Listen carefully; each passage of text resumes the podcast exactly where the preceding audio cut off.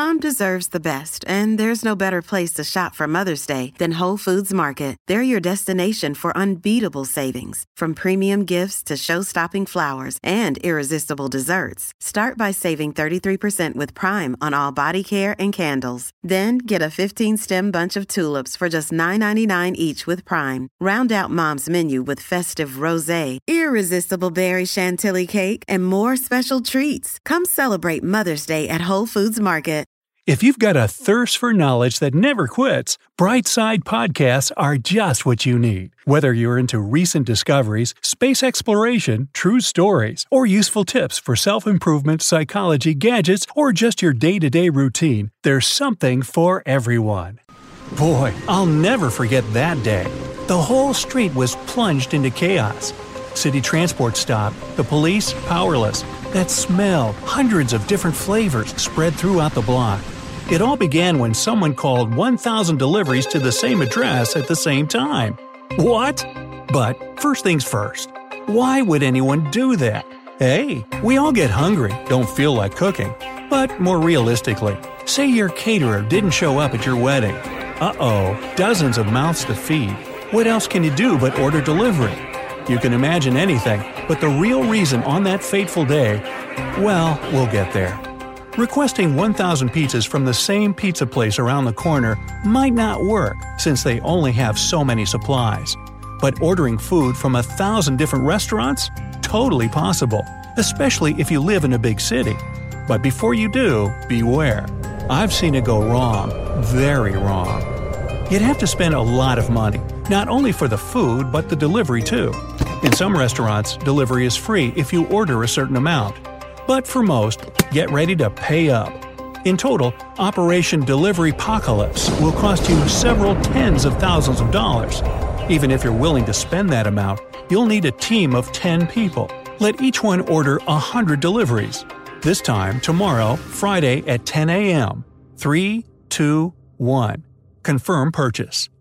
The next morning, 9 a.m., the alarm clock wakes you for yet another day of delivering food around the city. You grab a quick breakfast and hop on your electric scooter. You launch your delivery app to see if you have any orders. You have several to choose from, and you pick the closest, naturally. You pop into the restaurant, they pack the food in your backpack, and you head to the first address.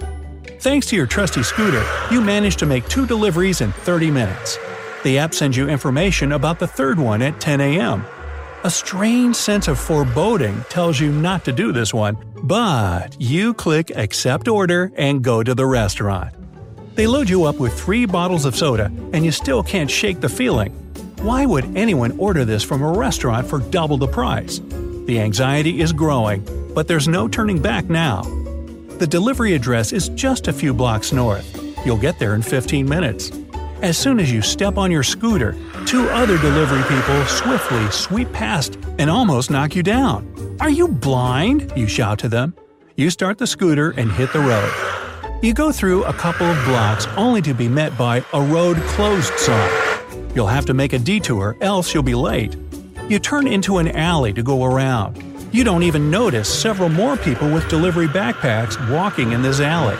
And here are a couple on skateboards, and one on rollerblades. The lane ends, and you exit onto the main street where the delivery address is marked. What you see makes you slow down and finally grasp the situation. Something's not right. Hundreds of couriers with huge backpacks occupy the entire street. Dozens of bicycles, mopeds, scooters, a whole traffic jam is formed on the road from delivery cars. Passing couriers are pushing you, Onlookers are recording everything on their phones. Cyclists nearly crash into each other. Skateboarders fall. Everyone's getting irritated. You climb onto a car parked nearby to see where all this food is being delivered. A large skyscraper rises at the end of the street. The tallest building among several blocks around, it houses the offices of different companies. You realize that you and the others have the same delivery address. Maybe one of those firms is having a huge corporate party for their boss's birthday, so they ordered a bunch of food. But why didn't they make one large scale order or work with a catering company? You can't help but think. You decide that it's better to wait for the storm to pass. But intuition tells you that if you deliver the order on time, or maybe even be the first, then something special will happen. Hmm, maybe this is some kind of test. Or maybe you just have a colorful imagination thanks to all those movies you watch. You remember the road repair and how you decided to go through the alley. You go back to that place and find an open sewer hatch there. Without thinking twice, you fold your scooter and climb down. Fortunately, nobody noticed you, and now you can deliver this food easily. It's filthy, of course. Rats run past your feet. The smell is unbearable. You accelerate on your scooter, hear other couriers screaming over you, the sound of car horns, broken glass, panic. You're looking at a map on your phone. It shows that you're right under the building now. You find the stairs, climb up, push the hatch. You're in the parking lot. You try to clean yourself up and head inside. A guard stops you at the entrance. You explain the situation to them, and they let you through.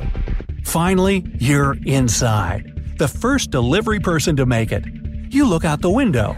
A wave of a thousand couriers is approaching the building.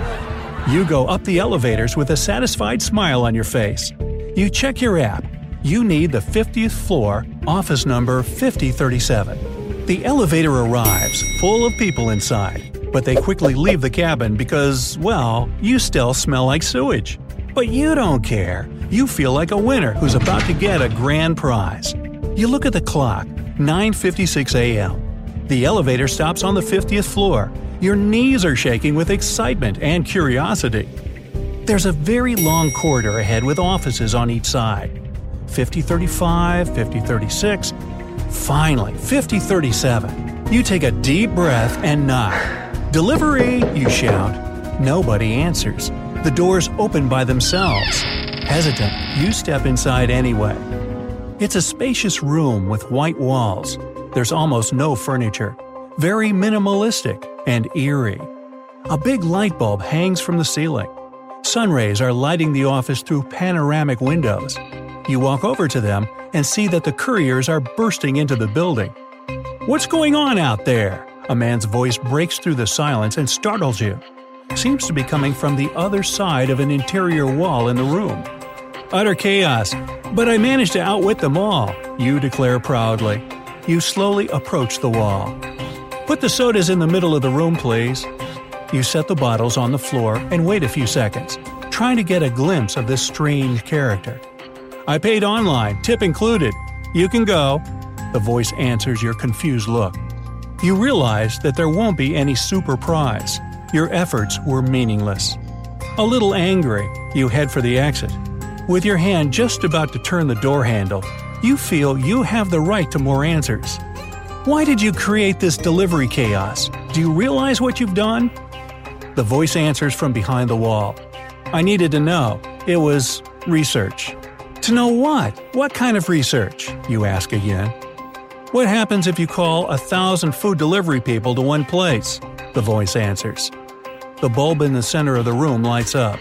You notice a huge logo on the wall. That's all, the man says matter of factly. And with that, you leave the office. Ooh, the dark side of delivery.